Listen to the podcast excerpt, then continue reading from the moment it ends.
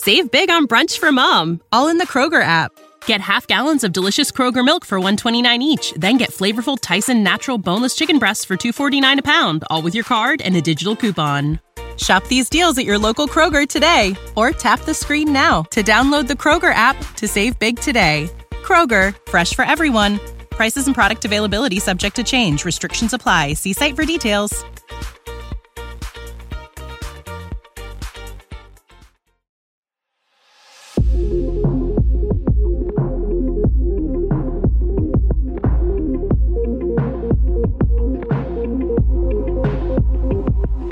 Back, everybody, to another episode here at the Basement Binge as we continue our way through Nolan November. It's coming to a close here pretty quickly, and I'm excited to be continuing it with the great film that is Interstellar.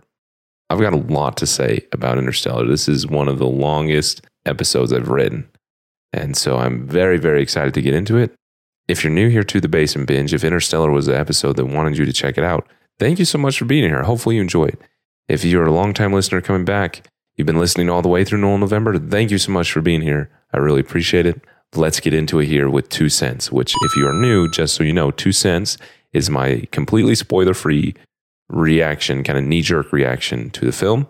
And then we'll get into the spoilers. So here we go with Two Cents. The first time I saw this film was actually about a year and a half ago for the podcast. So this is actually a re review for the podcast. But a year and a half ago was actually the first time that I saw it. Kate and Kelton were there watching me as my mind was blown for the first time. And that first time, I instantly fell in love with the film. Interstellar is an astonishing film to watch. We'll have to see what happens with Tenet, but this might be my new favorite Christopher Nolan movie. It's incredibly ambitious and lands every bit of it. Of course, if the film is about interstellar travel, as it's named, and the larger universe, of course it's going to have to be one of the most ambitious films. And it's really incredible to come back and watch it. Doing the rating beforehand, Inception was really at the top. It'd been a while since I saw it. And I knew I loved Interstellar, but I'm every time I view it, I'm reminded by how much I love it right? So let's just talk about some key points here. Everybody loves the score for this film, and rightfully so. This is some of Hans Zimmer's best work.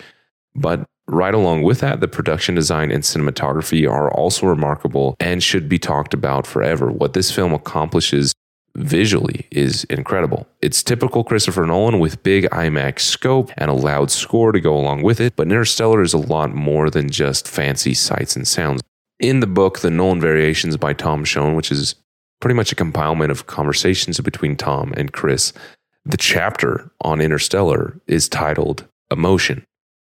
Just emotion. And that could not be more accurate for the film, right? There's a lot of technical things that go into this film, but this film really is full of emotion.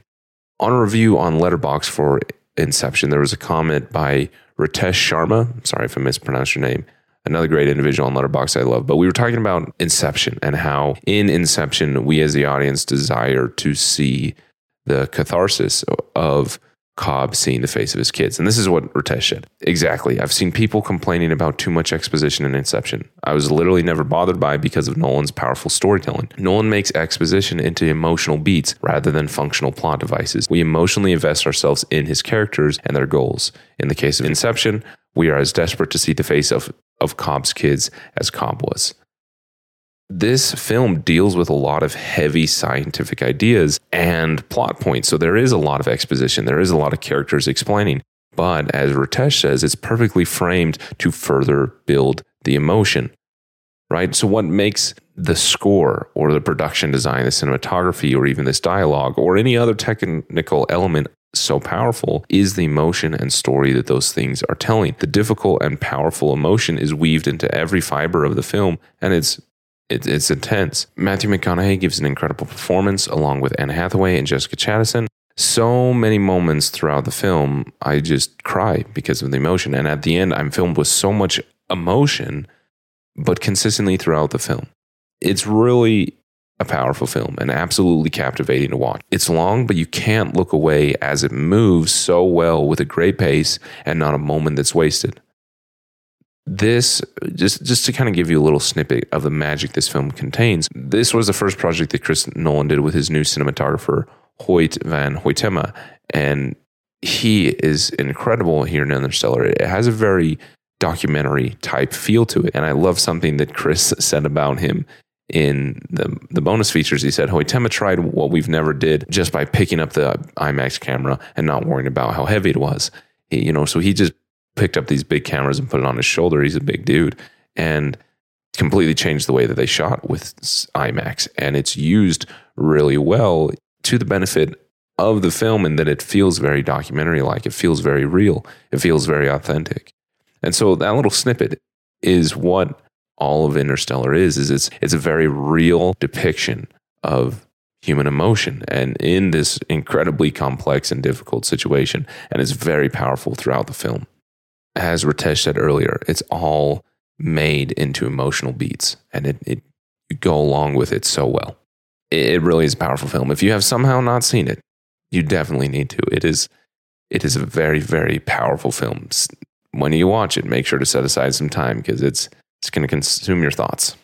But that's going to do it for me for two cents because I got I want to talk about the film and we got to get into spoilers. So some brief announcements here. If you're enjoying this episode, you're enjoying any episode of the Basement Binge, please leave a review on podchaser.com slash the basement binge, always linked in the show notes. Also, I'll reach out to you to give you a free screen pass. Or if you just want a free screen pass, reach out to me over social media, however it is. I don't have a screen pass for Interstellar because it's not a movie is anywhere, but I do have one for Ad Astra, which is very similar to Interstellar. And if you like Interstellar, I highly recommend Ad Astra. If you'd like to check it out for free, reach out to me for a screen pass happy to share it with you. Additionally, I apologize that I haven't had as much time to post things on Instagram to get your feedback for Interstellar and the next episode, Dunkirk. This time of year is literally the busiest time of year for me with work. And so it's just sucked up a lot of my time. And, uh, yeah, sorry, I've been busy. Hopefully, I still would love to know your thoughts on Interstellar. You can just message me or comment on anything.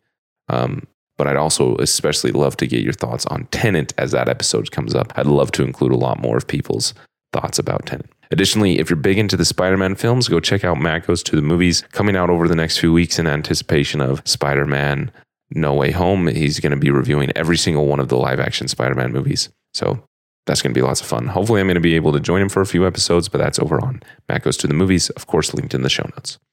Let's move on to the next segment here. Pick your poison. Pick your poison is the rating scale here at the Basement Binge. So it's all out of four options, all based on the bingeability of the film or how I would choose to interact with it after this watch. So, bottom of the list is never watch it again. That's very straightforward. Above that is to stream it. It's on a service I'm already paying for and I'm looking for something to watch. When I'm scrolling and browsing, I'd be willing to click on it.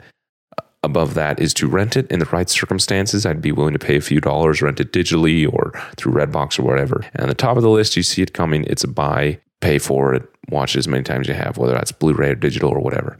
And without a doubt, this film is a buy. I already do own it. I've owned it for a while. I've used it many, many times. I, I, I love this film and I'm going to continue to watch it throughout the rest of my life. On top of that, way back when we reviewed this earlier on the basement binge, when there was the three of us recording, myself, Kate, and Kelton, we joked that not only was this a buy for ourselves, but it's one of those films that you can confidently buy for others as a gift even if you don't know their feelings about it because it's just a, such a powerful film that is really easy to get lost in and love. And that's one of the reasons that i do want to own this film is because i love to share it with people. I remember showing it to my family for the first time and how blown away they were. I love showing people the power of this film and, and enjoying it with them. It's great. So obviously it's a buy. I mean but it's Nolan November. They're all going to be that way Let's move on to the next segment here Live Up. This is where I talk about my expectations for the film and if the film was able to live up to those expectations. This is actually only the third time that I've seen Interstellar. The first was for the podcast, like I mentioned. The other time was a rescreening that was being done during the pandemic for the local theater where I lived. My wife and I, with some of her friends, we were able to go see it in IMAX. It was glorious. Um, but now, this third time, what was I expecting? What is it like to come back to it? And I was so excited for Inception and Dunkirk, which sandwiched Interstellar in the schedule. So I wasn't giving too much thought to Interstellar or what I thought about it because I just knew I loved it and I was confident that I was going to love it. Additionally, I'd already kind of done an episode on it. I felt like my ideas had been expressed, where with Inception and, and Dunkirk, those ideas were forming and, and going to be expressed. So I was really giving those a lot of thought and honestly kind of I, I, I knew I was watching Interstellar. Like I didn't forget about it that way, but I forgot about it in like I don't know, setting any type of expectation for it. I mean, it's just Interstellar. I just knew I loved it. Like it was that simple. That was the expectation is, oh, it's Interstellar. But the film started and immediately I thought, oh, yeah, I love this film and I can't wait to love it some more. And I got really, really excited and it just immediately reminded me how much I love it. So I made an immediate expectation in that moment to find more in each thing, each component of the film that I already loved about it. And there was something that Christopher Nolan said in one of the bonus features. He, he was talking about the, the great lengths they went to with the film, knowing there would have to be uh, a film that does a lot through the image. And he said, you have to be affected by the image, not just by the characters telling you something about it, but just by what you see would give you an impact. I've already said multiple times, this is a very, very emotional film. And those images, I remember being blown away by the first time and by the production design and the score and the ambition of all it. But this time I was touched by the emotion. And that was through the whole film, including those images, like Christopher Nolan said. And that's what I was hoping to do is to draw more out of each one of those things, including the images. That it's not just an, a cool image or a really impressive or amazing image, it's also a powerful one. It's an emotional one. And that is absolutely true. The story and the performances are the heart of that emotion, but there is so much technically happening that supports that. These images are really powerful from a sandstorm to a faraway planet to a spaceship or a black hole or whatever it is. They don't just look beautiful, they tell the story. They express the fear of Earth dying and the need to explore elsewhere. But the risk and sacrifice associated with that, the fear, the wonder, and awe at exploring space. Those things are portrayed as we see Earth spin further and further away from the endurance, or we see gargantua in the background, or, or whatever it is. These images evoke emotion. And the IMAX format is m- used so well here. Um, the majority of the film was shot in IMAX, especially with Hoytema's new, you know, handheld method with it. He just got it right in there. But the smaller 35 millimeter frame that is used when IMAX can't be feels really cramped. This is one thing that I love about the film is in the kind of essential switching back and forth between the aspect ratios that they have to do, it actually serves the story as well. For example, at the beginning of the film, when they're running from the first dust storm that we see, it's a big IMAX frame, and then they go into the dark house and it cuts down to a 35 millimeter, and we have the letterbox at the top and the bottom or we go inside the ship, or we go inside one of their bases on one of the planets, and it feels very, very cramped and contained.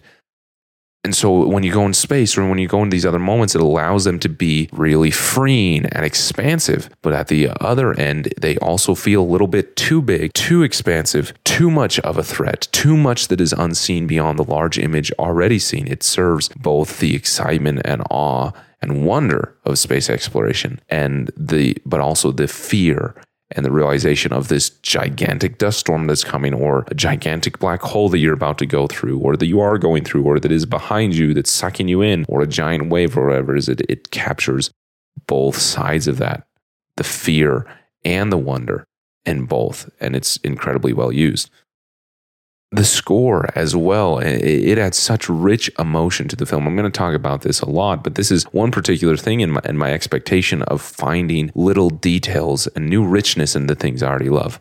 I love the score. I listen to it all the time but i found something in the way that the score works emotionally within the film. For example the the theme i don't know i want yeah one of the strong motifs or, or themes throughout the music in interstellar is this chord progressions right here.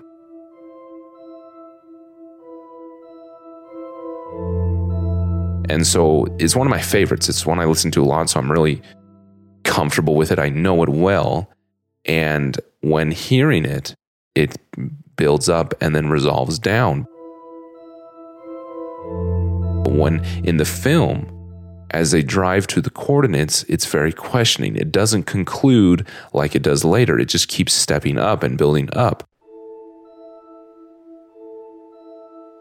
The step down is one of my favorite parts about the score, but it's completely missing this time. And I, I immediately recognize that because I was waiting for that part of it that feels so comforting to me. And so it builds a lot of uncertainty and anticipation. You're, you're unsure what's going to happen with this place that they're going to. And it works so well with the score. You, you don't want a score for the film to be a coat of paint that goes on afterwards, but to be in the foundation of the whole thing. And that really, really works here. Another example of this is when Cooper comes back from Miller's planet and he sees the messages after 23 years. The score finally concludes or resolves, as I'm going to call it, where it steps down, but only after a few minutes of it building up. And it's a very small step down that happens when his son tells him about school uh, as a teen when he says that he's still getting C's from one of his teachers. At the at the shared emotion or the shared experience, the mutual experience is when there's a little bit of conclusion, a little bit of closure or resolving. Um, finished second in school. This curlic's still giving me C's, so pulled me down, but you know, second's not bad. Grandpa attended service. But then it goes back to building without resolving. Um, oh, I met another girl, Dad. I, uh, Uh, until he starts to mention letting him go, we get no resolves, and then it just cuts off clean. um, wherever you are, Dad. Um, well, that you're at peace, and bye.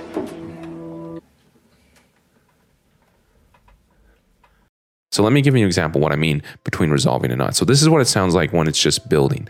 You know, we get the, the notes up, but not the notes down.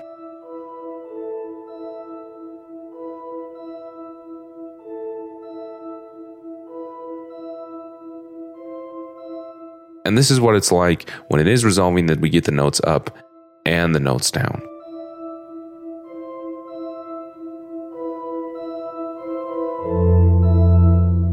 Another example of this is in the Tesseract, the score goes back to building without resolving. The first resolve comes when she opens the notebook to see stay. Make a mistake, Murph.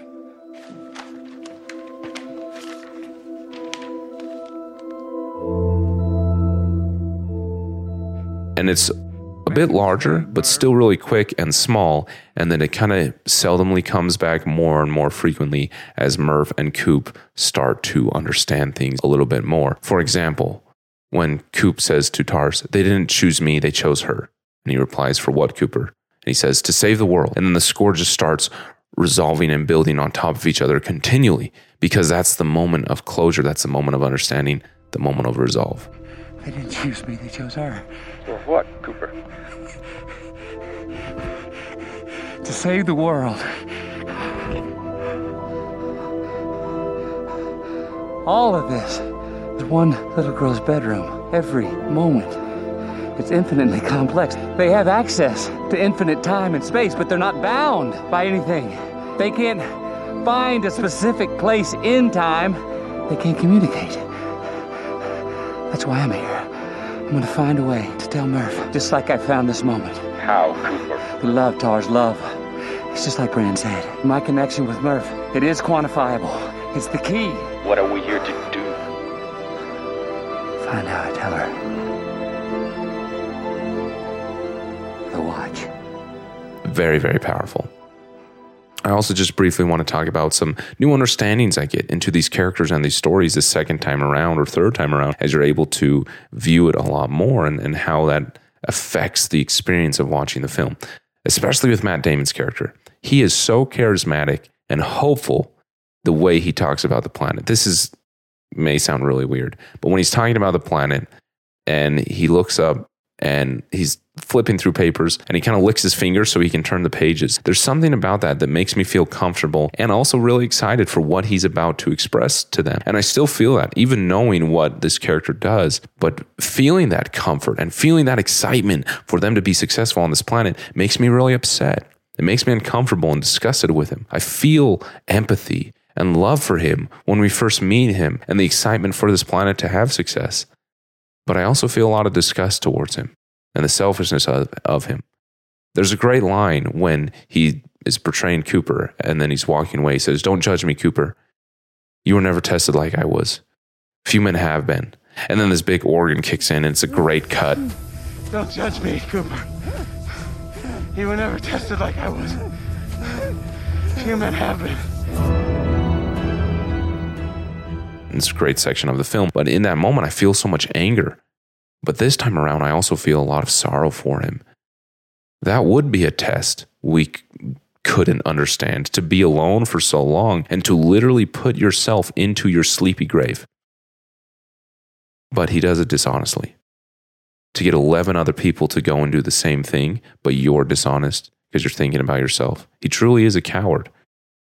And so I feel a lot of empathy this time around that I, I didn't before. But it's, it's such a twist on your emotions in that moment, uh, knowing what happens. It's interesting as he, as he, you know, tries to get back to the endurance. And I always think, how is your weird, you know, belief in this survival instinct going to save anybody, right? He's talking to, to Dr. Brown. He's saying, this isn't about my life. This is for all mankind.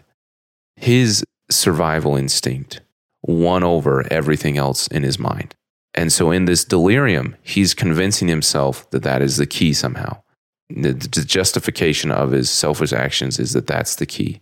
And he's totally nuts. It's such an interesting character to be written in, to feel the emotion of betrayal and the, the reality of that, that what can happen will happen. What can happen is that someone would be dishonest and that, that they, they would hurt all mankind for their selfish interest. And that does happen. Love that character.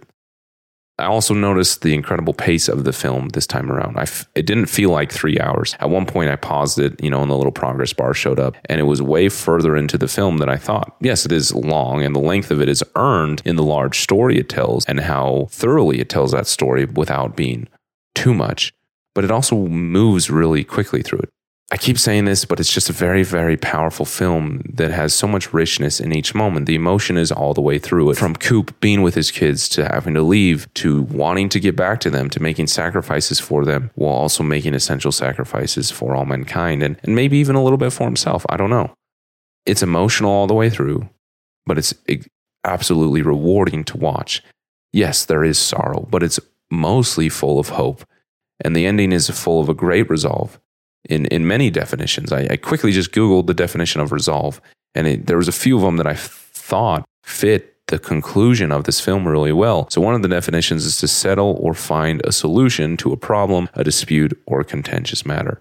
Coop being able to solve the problem and find a solution to being able to see his daughter again, and also to be able to save the world from the destruction that's happening on earth. It is a resolve to both of those problems at hand or the second definition of something seen at a distance turned into a different form when we see more clearly. An understanding or resolve in our understanding of family, our love and connection, and what does connection do for us and the, and the power that it has. That love just isn't for social utility, but it's something that's powerful. That's a resolve. Or the third definition uh, that's kind of two combined a firm determination to do something or to decide firmly on a course of action. Two different definitions that I combine to one. The human race has to survive. That's the determination that they have. They go to great lengths to do that, and they do. A lot of people sacrifice a lot to make that happen because of the resolve to do that. Coop, in his resolve to see his daughter again, to keep that promise, but to also do the right thing to the world and somehow miraculously you do both. The, the, film is full of great resolve. And that is a word that has been on my mind, resolve, as I watch the film. And how I notice the score doesn't resolve in that that I mentioned earlier, and how that really affected me, and how the film doesn't resolve for a lot until it does, and how powerful that is. Works so well. But that's all I have to talk about and live up. Of course, we're going to talk about all these things a little bit more. So let's just keep going through the episode. Let's get into binge points here. What are binge points? These are Easter eggs or details, trivia, behind the scenes things, whatever it is, just things about the film and the creation of the film that I think are really incredible that I want to mention. I want to go through a few things within the film that I just want to draw attention to. The first one is the dust on the ground that they get the coordinates from being binary and not Morse. It's interesting to have seen the film and know how that happens and knowing that it's Coop giving binary to himself and to think about the paradox, if you will, of who it is that does that. Is it Coop in the future that understands that the past him is only going to understand binary, so he chooses binary? Or is it that the past him saw that it was binary, so now that he's in the future, you know he has to do binary, and then you just get in this little loop that doesn't really work, the cycle that never ends. But what I think, how whoever past or present or future version of Coop that inspires it or, or raw inspiration, whatever it is, it really works for the character of Coop to discover it for himself. That it's not, and maybe this is the pride in him, but I also just think it's the, you know, I don't know, maybe discretion we have in quickly believing things. He ha- he discovers it for himself that it's binary, not just Smurf, and so it allows him to to validate it to himself, and it works really well.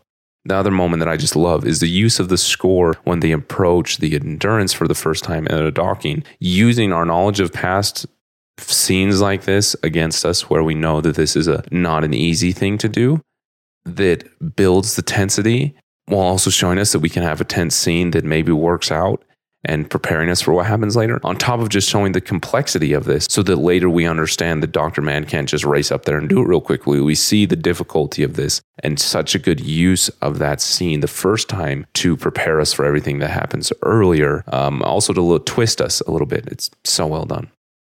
The other last thing is just a little detail that I really loved when Coop is in the Ranger and he's going back through the black hole and he's about to leave. And Dr. Brand is, you know, kind of freaking out that she's realizing he's leaving. He calls her Amelia for the first time right before he leaves. All the other times in the film, he calls her Dr. Brand or Brand or something like that. But he calls her Amelia, her first name. And to me, it just shows that he's understanding the connection to humanity a little bit more. There's a little bit more of a connection between the two of them. And that's just something that I loved. Now, everything else we're going to talk about in binge points can be filed under what I like to call Christopher Nolan's unending devotion to in camera wizardry and all the lengths that he and his team go to to create these things in camera. It's phenomenal. It's really, really powerful. For example, that drone at the beginning of the film, that old drone, is actually just like a giant model airplane that they built to fly around and found a really good pilot. But to make it work, he would have to be on the ground and get it to take off and then get it in the air, and then he would have to get in a helicopter so that he could see it and fly it around, and so that they could then film it. And then to land it, he would then have to get out of the helicopter and get on the ground so he could land it. It's like so it's a great ordeal. It's not just something that you quickly press a button and it goes up. There, there was an ordeal to get it in the air, but they went through those lengths anyway. And that as a simple thing, but it is true throughout the, everything else. For example, the dust. They used uh, synthetic dust, fake dust, with huge fans, gigantic fans all over this town, this place in Calgary, Canada. On one shot, there was like eight or so fans that I saw that they're just dumping this dust into to get it up in the air, and it's it's absolutely incredible. And it works so well because dust in the air affects light and how that light is now on your characters and in your scene. And the way it's done is is incredible. You you can fake that stuff. So let's just get into talking about all the things that they built and how they did it. For example, the house. They didn't want Earth to be so unappealing that leaving Earth is no longer an emotional struggle, right? If Earth is that unappealing, you're ready to get out of there. You have to make Earth a place you want to be at.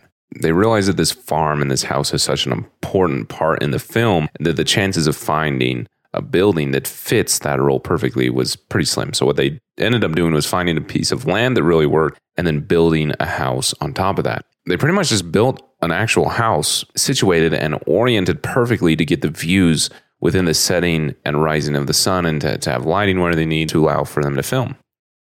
And when talking about this house and, and, the lengths they went to building it, the cinematographer, Hoytema, he was talking about Chris, and he says, when building it, Chris would walk around through it without a viewfinder to first make sure it felt like a house. And that works so well in the way that it makes that house feel like a place that you belong and that you want to be in and feels comfortable.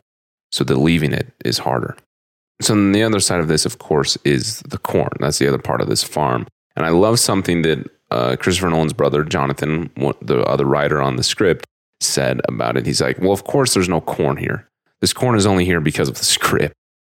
They went, it's in Canada, somewhere near Calgary. And they talked to farmers that were farming in that real land, and they kept telling them that they were going to fail but they wanted it to feel like corn is growing in a place where it shouldn't and add a little bit to the craziness of the situation that the earth is in right now. And so there's this real farmer who they get to talk in the bonus features, and he says, If you grew corn here, you'd be living on the edge. As I said to them, this is the edge of common sense. But they ended up growing in two different lots 350 acres of corn and then another lot that had 500 acres of corn. They used it for the film. They were able to drive through they were able to burn it whatever they needed film it. But then they were also able to then sell the corn uh, and ended up making money back on the corn on their investment. So in the middle of film production they also got into the corn business and when when filming that chase scene with the truck driving through the corn, what they did is they had a stunt double in the car and then someone up in a helicopter who was on an open radio directing the stunt driver through the corn because they obviously can't see. These corn stalks are like eight or ten feet tall. You're not seeing through them, they're thick. And so they guided them through a helicopter. Intense. But once we leave Earth, we're in space. And this film's depiction of space is famous in the realness of it. And they actually had, as many people know, an astrophysicist. His name's Kip Thorne. He's an expert on gravitational waves and the effects of space time because of gravity, wormholes, that types of things. He was actually an executive producer on the film and a large consultant with Jonathan and Chris as they were writing it. And so he really helped in creating space to look the way it was. Astrophysicists and these people, they have all the calculations for a black hole and what it would look like but only Hollywood has a computer and graphics capacity to visualize that equation. And so it was kind of the marriage of the two things to get the black hole and the image generated by that. Kip was blown away when he saw it, and he talks about how it's one thing to understand it mathematically, but then to see it visually. And because of that, he was then able to write two different papers, technically based on the render and what they were able to learn. One was devoted to the science community and what they learned, and the other one was devoted to kind of the graphics community and what they learned about the effects of gravity and how to use that. And it it was science feeding the film, and then the film coming back to then feed science and how the two work together um, because of Kip's insight into the film. So they they do a lot more than just the black hole. There's a lot of other things that we get, and when filming it, they build these sets that we'll get into, these ships, but there's windows and there's things in the background. Space is in the background and, and characters are viewing it. And they didn't film on a green screen. What they did is they had this huge wall. Uh, it was like 100 feet wide or something like that. And then they got a projector similar to rear projection, but they call it front projection, where the image of space that these characters would be looking at is projected on the wall at an angle that adjusts to how the camera is going to be viewing it to match it. And then they had something they called a synchronized lighting gap, where another projector was faced towards the actors so that that same light could be shining on the actors and interacting with their face and their helmet and that type of thing. And that's what how they were able to get that look and it it works so well adding to the realness and the documentary type look of it that we we had that I mentioned earlier there was a lot of work that went into the production of this film and producing the look of space uh, that, that sells it really well. For example, even as they had these images on the walls behind him, they weren't just stagnant. For example, Earth and the light in the windows still spinning behind them to show that the endurance is spinning. Right? The projected image was calculated to be accurate to that and added to the actor's performance. And Hathaway talked about how when they saw that, they actually got motion sickness for the first time. It gives them something to look at and to interact with. No need for a green screen or fixing it in, in post.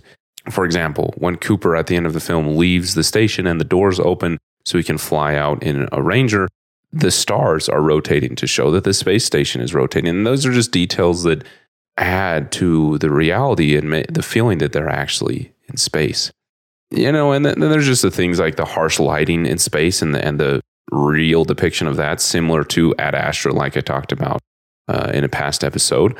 Their voices only communicating over the radio and when they're in space and they're in their suits because that's how it will work. The soundless explosion of the endurance with Dr. Mann, because sound doesn't travel in the vacuum of space. Just all these things that depict space and space travel as it would be and how it's more than just creating science for film or whatever, but also how they match everything in the story. The ships that we get isn't brand new. It's not super shiny or sleek or anything like that. This is built out of the old parts that you've had to put together and fix up. Sure, you've got taxes that are no longer going to the military, like Coop talks about, that we turn out are going to NASA. But you still don't have a chance to build everything brand new. You've got limited resources and limited time. So you're spending resources on what you already have and putting those back together. It matches so well. So, how did they do TARS and Case? Christopher Nolan called them articulated machines more than he called them robots. And it was, I found this funny as he was describing them. He's like, they should be a functional piece of equipment, you know, like a light stand or a tripod or a dolly. It should just be a thing. And, and the way he talked about that to me was just funny how to him, the immediate things he could reference were all camera equipment. But more than just, you know, a funny quip or whatever, funny insight into his personality, it's true that these are, are functional pieces of equipment. And they built these large robots that could articulate into different shapes. So as different shapes were needed, they build a different robot kind of for each scenario. There were some things where CGI had to be added that you couldn't just do for real, but by and large, TARS and Case were just under 200 pounds and had compressed air to move the arms and legs along with the puppeteer behind them. And so there was two puppeteers. There was Bill Irwin, who also was the voice for TARS and Case, and then there's Mark Fischera, who was another stunt double who helped with the puppeteering. And so they just would walk them around where it was con- a harness was connected to kind of their chest to f- keep the thing from falling over, and then another harness to their legs that they could kind of adjust and, and walk with, like we see. It was a lot of work, a lot of puppeteering. They described it how they were able to take an inanimate object and give it personality, which is incredible, and it's so true. For example, on Miller's Planet, they had a big four wheeler thing where they had two of them, one with uh, the big rotating tars, it's kind of an X shape on the side of it, so that as they would drive, they had to fit this this ATV with really thin tires so it could drive through the water. And then they just had this thing rotating on the side of it so they could film, and then of course paint it out with VFX. But then they also had another one that was the big open one holding Anne Hathaway's sun double that had this big feet thing at the bottom that would push up the water as if they were running. And so then they drove that through the water and, of course, painted out the, the ATV with VFX and then adjusted it so the robot was actually moving instead of just stagnant. But it works so well. Beyond just the cool design or look of these characters, they also made them characters. They gave them personality. And Bill Irwin, who was a puppeteer and also the voice of them, being a loving person, this is something that they said the actors were saying. He and a lover of people, it was difficult for him because he's behind this big robot in the corner behind Tars. And it allowed him to add to the character of Tars of not being totally included. And it was interesting how Matthew McConaughey immediately latched onto Tars, like he would be his one friend on the ship, the one person that he liked. And so, unscripted, kind of ad libbed, if you will, he started to call him Slick. And that was something that that Matthew McConaughey added that works so well throughout the film. But I also love how they were able to differentiate between Case and Tars. Bill, who voices them, he says Case is a softer, a little less experienced. Tars is ex Marine personality with ex Marine sense of humor. And then Anne Hathaway says Bill made each character specific. You knew when it was Tars versus when it was Case. And it those characters work so well through the film, both in the, the physical production of it and the look of it, but also in the character that they create with them. Let's talk about the spacesuits. They build these things practically, and to be practical, there's a use for everything on the suit. Wearing the suit was really difficult for the actors, but actually allowed them to add to the, the performance of being uncomfortable in space. They're about 35 pounds or so. And they had to have these undershirts. We see them for a brief moment on Anne Hathaway's character. They're blue. They had a bunch of tubes through them that would actually allow you to feed ice water through the tubes that would go along your body that would actually cool you down, which is actually pretty similar to something that real astronauts wear. But then those tubes in the back that connect to their helmet that is supposed to be where their oxygen comes from, those were actually used for real, not necessarily to give oxygen from an oxygen supply, but to give them air to breathe. So this fan picks up air and it goes through the tubes and through the helmet into the front right at the top of the visor and the air blows in so that they can breathe and have fresh air and then these helmets also had microphones in it so that the actors could communicate with each other christopher nolan had a radio that he could communicate with the actors so they could perform but it also allowed them to record their audio as they work. So even in these harsh environments, you know, in the wind or whatever it is, they could just talk over the radio, which is exactly how it would be for astronauts. On top of that, it allowed them to shoot IMAX for a lot of the dialogue, which normally you can't because the IMAX camera is really loud. So then you'd have to ADR it, which just doesn't look good. But when you have a microphone that's concealed within this spacesuit, blocking out the noise from the IMAX camera, yeah, you can record dialogue and it, it works really well in the film. the endurance, let's talk about that and how Nathan Crowley really is a genius in his design of this. He's a production designer who's worked with Christopher Nolan on almost all of his projects except for Inception. He wanted it to look like the endurance was a bunch of smaller parts that had to be launched up into space and then individually put together in zero gravity. And so it's 12 pods, and that's how it's designed. They ended up building three of them as sets.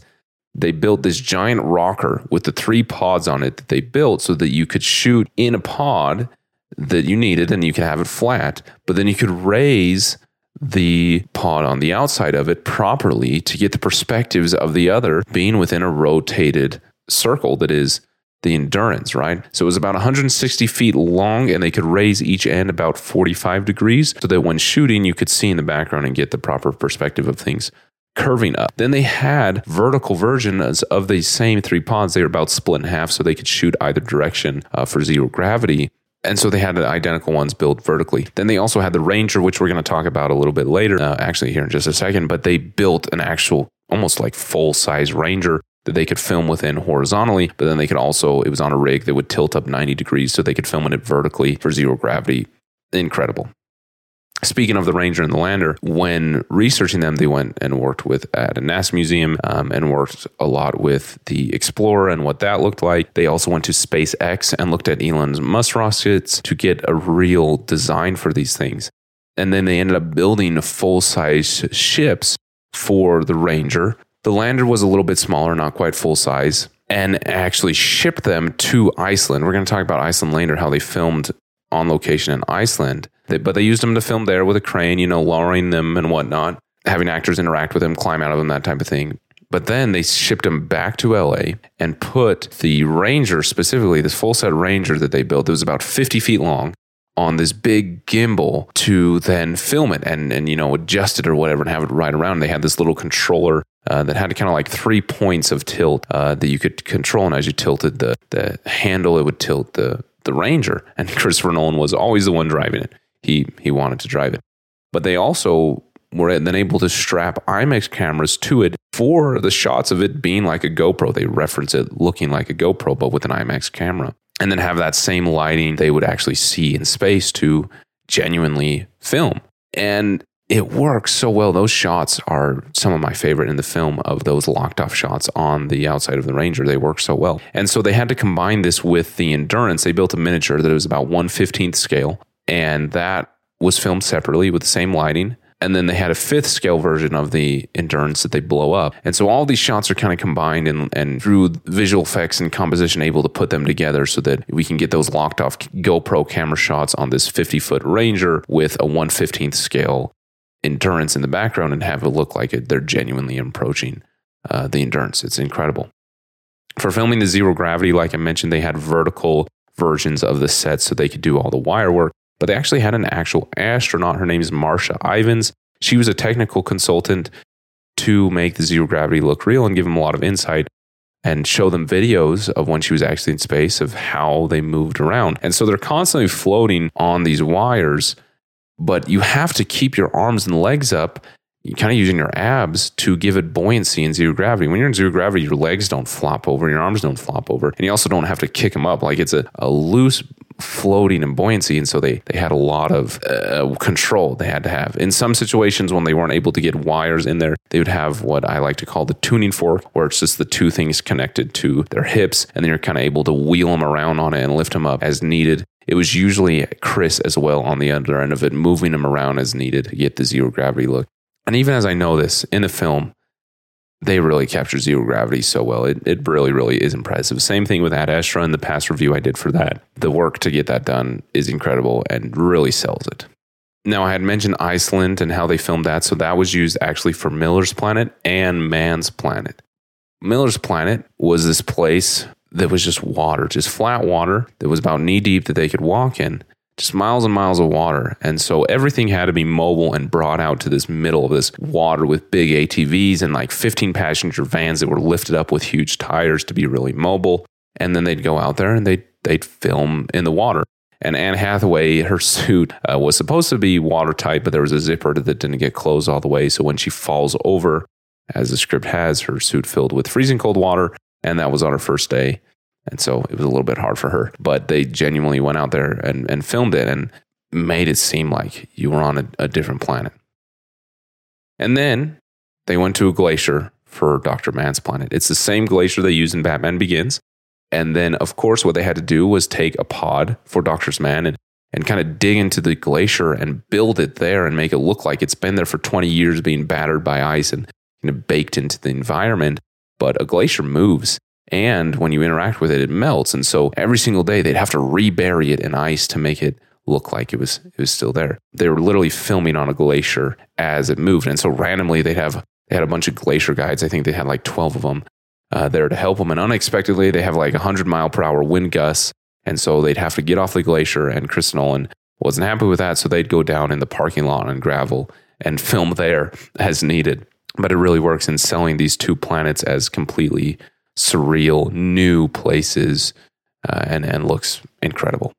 Now, the Tesseract, the end of the film, the final act, this was really difficult for them to be, figure out is one of the first things they started working on, but one of the last things they actually built because there was a lot of model making and ideas trying to figure out how do we portray a tesseract? How do we portray time as a fifth dimension in this three dimensional space that would be built for him to be able to interact with it? And they ended finally getting to the result that they did. And so they built this room that's suspended up in the air and with all the furniture and all the things in it they they stretched out they physically had things that they then put fabric on to give it this stretched out look, you know, with the right colors and everything. And then they would have Matthew McConaughey up in there in his zero G wires moving around, interacting with it to film it. And it's really interesting when talking about it. They talked about all this work that went into it, but there was a ton of work that went into having scientific mathematical calculations of what it would look like. And Chris said, You may not understand it, but you understand that there is a logic and a math to it. And, and that is so true. I, I, mean, there is so much both within the film and also as they were trying to explain the Tesseract and the bonus features that I just didn't understand. It, it's complicated, but I understand that there is a logic to it. There is a math to it. There is a consistency to it. And that's all I have to understand. But more importantly than that, this cool design that they came up with that may have a lot of science and math to that I don't understand I don't have to understand because the emotion is what carries me through it. As Chris says, the emotional clarity in balance with the abstract geometry. As Emma, his wife, and the producer on the film said, we're talking about weighty and abstract scientific theories, but you're carried through it by the love of a father for his daughter. And that's what works so well. That's what allows the Tesseract to work in the film is that Sure, it is fifth dimensions presented in three dimensional space or whatever that even means. I mean, I can repeat that to you, but I don't really understand what that means. But I understand that he's there in this thing that allows him to interact with time in this one location with his daughter and is able to communicate with her and find a way to connect with her out of his love for her. And that's what's powerful. That's what needs to come across, not the science of it. This isn't a documentary about Tesseracts. This is a film about a love between a father and his daughter. So I want to go back to what Ritesh said on a comment in his Letterboxd review earlier. Nolan makes exposition into emotional beats rather than functional plot devices. We emotionally invest ourselves in his characters and their goals. In the case of Inception, we are as desperate to see the faces of Cobb's kids as Cobb was. There's a lot that I don't understand about the Tesseract and that I still don't. In the bonus features, as Kip and Chris were explaining the Tesseract or explaining the black hole or the wormhole, I was trying my best to keep up, but my brain just couldn't. They're speaking with such complexity and with such a high understanding of it that it, you just, you, they really lose you. And I don't think I ever will understand them, but I don't have to. I don't. I, I understand enough through the film to get the emotion of it all, and it works so well. Such a fine balance that they have. So, the last thing I want to talk about here in Binge Points is the music because it is very, very powerful. This is often regarded as some of Hans Zimmer's best work. And it isn't just because it sounds good as a soundtrack to listen to. In fact, the album, when you listen to it, is a little bit disjointed in its arrangement and the order of the songs. But yes, the film score is incredible to listen to. I listened to the whole time I was writing it, and I listened to it all the time. But more than sounding good, it's moving. The sounds are powerful to listen to because they remind us of the emotion. You've seen the film, you've seen the journey that happens, and the score is now the colors of memory like the resolving steps that I mentioned earlier. So, how did they get all this music? So, Chris came to Hans about two years before they started shooting and asked him to give him one day of ideas he could come up with without knowing anything about the movie. So Chris mailed him a one page piece of paper that was typewritten out. It had a few lines of dialogue and a brief summary of some of the ideas in the film. A lot of it having to do with the relationship and friendship between Chris and Hans and their shared experience uh, that they've had as parents. And that was mainly what I was talking about. Hans reveals that it, the ideas expressed were the relationship between a parent and a child. Chris did this because he didn't want Hans to be distracted by genre or scale or scope at all. So Hans spent one day writing about the relationship between a father and a son. It turns out that it's actually a relationship between a father and daughter. But Hans was writing about his own son and what it was like to be a father and to have a son. And it's powerful that as I was writing this, the music was playing and it made me emotional. My eyes got a little watery because that's that's really powerful. And so then Chris came over and they listened to it and he loved it. And it really sent them in the direction of the film. And so now they have this direction. How do they actually go on to creating it? And Chris wanted organs to be a part of it. He said organs are very much a part of humans trying to portray the metaphysical with religion. What is beyond us? And while the film isn't religious, it is a depiction of those ideas of, of higher thinking. So, of course, he wanted an organ. So they found this fantastic organ player, Roger Sayer, and a wonderful chapel at Temple Church in central London with this great organ. It's gigantic. And so they went to this place, and with Al Gibson, the music editor, they set up a bunch of microphones in the chapel and got to work. I loved what some of the things were said in this particular bonus feature. It's about 15 minutes long, but I watched it twice because I love it so much. And one of the things that were said, I, I don't remember who said it, but he said, Hans has this idea that a human performer will give you this extra sense of magic. And we got plenty of magic in Roger, the organ player they got. And Hans, talking about him, said, Roger's is this amazing human being that happened to us, a humble man who's an extraordinary player. And you see that, and he really is.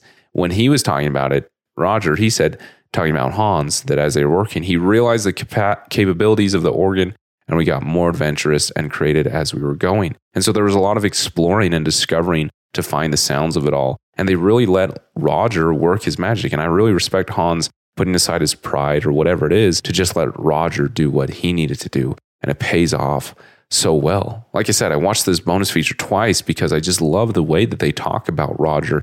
But more than just Roger, more than just this individual, how they talk about to just crafting this music entirely. And the way that Chris and Hans talk about finding the organ and the, and the power behind it. You know, for example, pulling out all the stops, the phrase, that's an, an expression, of course, but it comes from organs. So, organs, if you don't know, is all through air being pushed through pipes. And so, there's different stops that are released or pressed down, uh, causing air to go different places or not based on what knobs and levers and, and keys you play. And so, pulling out all the stops mean you literally pull out all the stops and play every possible pipe. And there's just a gigantic amount of air coming through it. And Christopher Nolan is talking about how he understands that phrase. And then it shows uh, this really unedited, not scene, but clip of Chris standing there uh, as Roger plays this super low note with all the stops out. And Chris is just standing there with his mouth open in awe as you just feel the power of an organ. I'm, I'm lucky enough that I've grown up religious and an organ has been a consistent part of my life every, at least once a week for years. So I'm very familiar with what it's like to hear and feel the air of an organ coming at you. Nothing this large, but it, it, it really is powerful. I loved how Hans talked about it. He was saying that there's so much air being pushed into the room that you feel it vibrating and bulging and you feel that this thing is going to blow. But it's a very human because you can only do it with air so much. And so you feel the breath of each note in and out.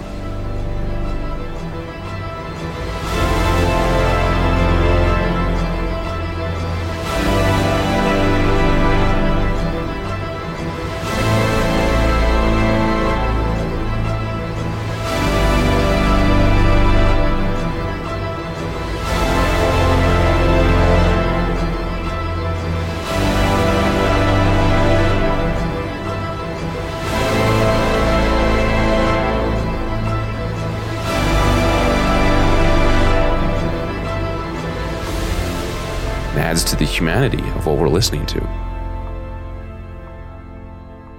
And so they just went to great deals to capture all of these things, whether it was the organ or anything else. The real players, Hans said, we didn't want these sounds simulated because the sounds were a reminder of all you could lose back on Earth. So they're made real. But also, he caused them to be made imperfectly. He said, the further you go from Earth, it isn't quite perfect, just like memory fading a little bit, right?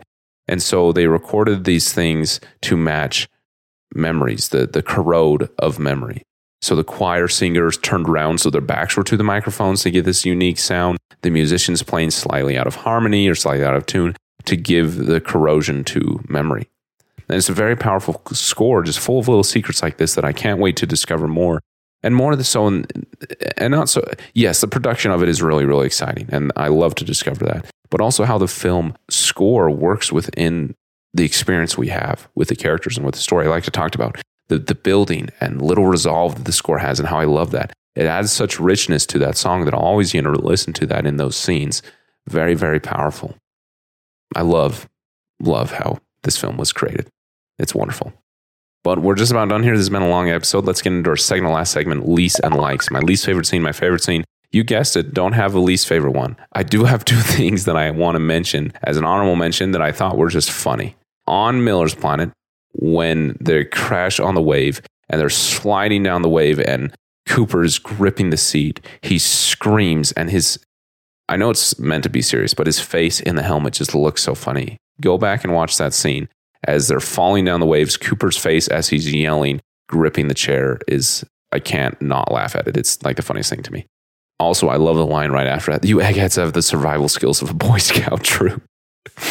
I got to add that to my vocabulary on a consistent basis because it's hilarious. Okay, so what is my favorite scene though, besides these just funny things? It's that scene that I mentioned earlier where Coop comes back to the Endurance and he sees the messages from his family for the first time. And I think is really interesting because this necessarily isn't my favorite scene of the film forever and always, but this time that I watched it, it's my favorite because of what I noticed about the music and how that affected me and how that affected my interaction or my experience with the film and the story for the rest of the film and how powerful it is. And, and I'll really remember that. And so this time around, that is my favorite scene. So let's move on to the last segment here Fall In, which is just a rich segment for this episode on Interstellar. This is where I talk about the emotion. As I've been mentioning, this film is full of emotion, themes, messages, ideas portrayed about the human condition and about ourselves or whatever it is. As Chris says it best, ultimately the film is about human beings and what binds us together and what divides us. And I think it's really interesting because this idea came a lot actually from a conversation that Hans had with Chris and Emma. They were out together, they were somewhere in London, they're having tea or something like that uh, and they were talking. And Hans, whose son was 12 at the time, said to them, Once your child is born, you can never look at yourself through your own eyes anymore. You always look at yourself through their eyes. They had a conversation. They went on to have a snowball fight like one in the morning in the streets of London or whatever, wherever they were. I can't remember. But it was powerful to me to see how these great lines about once your parent, you're the ghost to your parent's future you know, when you become a parent, one thing becomes very clear, and that's that you need to protect them. These great lines that work so well in the film came from a genuine conversation between friends, between people who share that love for their children. Very powerful. And it's interesting how this, this idea of love or connection is throughout the entire film. For example, Brand wanting to follow her heart. Love isn't something we invent, it's observable, it's palpable. It's an artificial of higher dimension we can't yet perceive. Love is the one thing we are capable of perceiving that transcends time and space. Maybe we should trust that. The times before, I always felt like that line was a little weak. Not that it ever degraded the film at all, but it, it didn't have the umph. This time around, it does. How powerful is that? Love is a very powerful force that we don't understand but we should have trust in it. As we explore space or whatever it is that's the next step in human evolution for that, we should never lose that connection. It's a very powerful force. And it's interesting how this is contrasted with something that comes shortly after. We see Murph eating dinner with Tom and his family, um, and his Tom's wife offers to let her stay up in the room, and she doesn't want to. She says there's too many memories, and Tom replies, I have something for that. And he comes back with alcohol as if trying to release those memories. So on one end, we have an astronaut risking it all for the survival of humanity, gripping to memories to someone they love, trying to follow that, and the other person at the other end trying to erase it. How those things both divide us and bind us together. And then there's a line of Dr. Mann who says The emotion to be with other people is at the foundation of what makes us human. It's not to be taken lightly. Ultimately, that survival instinct, that emotion to be with other people is what wins him over and he makes a horrible choice. But that that is at the foundation of what makes us human. It, it shouldn't be taken lightly. The love we feel for others, the the love that Coop had to get back to his daughter, that that it's not something that we should just write off in our search for the new planet we're going to live on. How can you not be moved to tears when Murph says, I knew you'd come back? And he asks why, and she says, Because my dad promised me. That's just powerful, you know. No matter what the circumstances are, this crazy one in relativity and, and time being different, your your daughter's now older of you, or just whatever it is, that is a powerful line. The film grapples with the idea uh, that comes because of the collision of the human scale with the interstellar scale, the desire and need to explore space, but at the real human cost to that, and, and how difficult that is, and how there is a need to go out there, but how that need is ultimately because of love, ultimately because of the people that we love. Like Coop continually reminds them, what's the point of finding this if there's no one left on earth to save? But it's also interesting as we strive to discover does our empathy have to extend beyond our immediate sphere? They talk about how this in the film, they're the caretaker generation, how they have to take care of the earth for the next one, you know, for your the next generation, your children's children, whatever it is. Dr. Mann talks about our empathy not extending beyond our line of sight and the importance of saving the species, not just the people we care about. Yet he's incredibly selfish later it's just interesting to have that conversation. I'm not here to try and present any answers. I think the answer simply is yes. It's our the human species. Of course, we should save that. But how difficult is that to try and extend that empathy onto people we we will never meet? But I also think it's an interesting conversation that we're seeing more and more now as the scale shifts a little bit as it we understand more and more the impact of our choices on people outside of our sphere be that in the future or just beyond us. Everything that's happening with the climate crisis and how that's being handled, and, wh- and whether you believe in that or not, I'm not here to discuss. But what is true is that the, the big selling point of it is that we need to take care of the earth for our next generation. And I think that's also what's hard to get people on board with is because it it doesn't matter now. I mean, it matters now, but it's it matters now for the future very, very interesting to try and, and have that empathy and that love because the, the connection is ultimately to people that are here right now and kind of the duality of both of that. The one last thing that I want to mention here is something that Mike Apps is like the genius when it on it. Letterboxd is a genius when it comes to all things Christopher Nolan. And I was already going to mention this, something that he said, but then as I was watching the film, my wife, she was kind of in and out of the room, she said, Christopher Nolan loves desperation. And we kind of talked about how in each of his films, the characters are pushed to the point of absolute desperation. The, the great line in the docking scene, it's not possible. No, it's necessary. Talking about Inception, whatever it is, unstoppable forces and immovable objects. That's what Coop is. And that's the odds that he's against and the power that comes in desperation. I remember talking to my brother, my younger brother, about something once about a, a trial, a difficulty that we both had in our life, and how hard it was really to overcome and it, to change that part of our life. And it said sometimes you got to get desperate to where you're willing to do anything necessary to make it happen.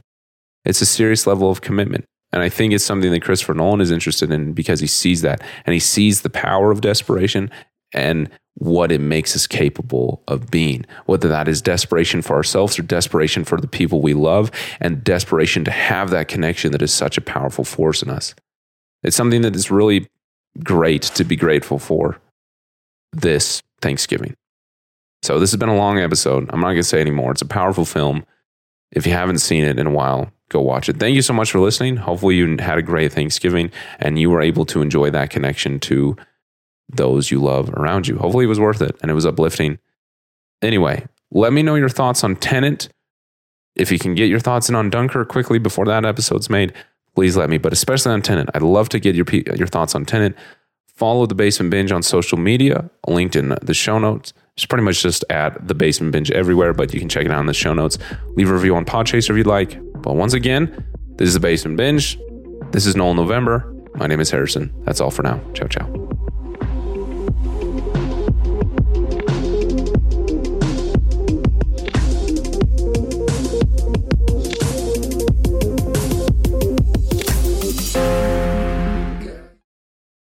For the ones who work hard to ensure their crew can always go the extra mile, and the ones who get in early so everyone can go home on time, there's Grainger, offering professional grade supplies backed by product experts so you can quickly and easily find what you need. Plus, you can count on access to a committed team ready to go the extra mile for you. Call, clickgranger.com, or just stop by. Grainger, for the ones who get it done.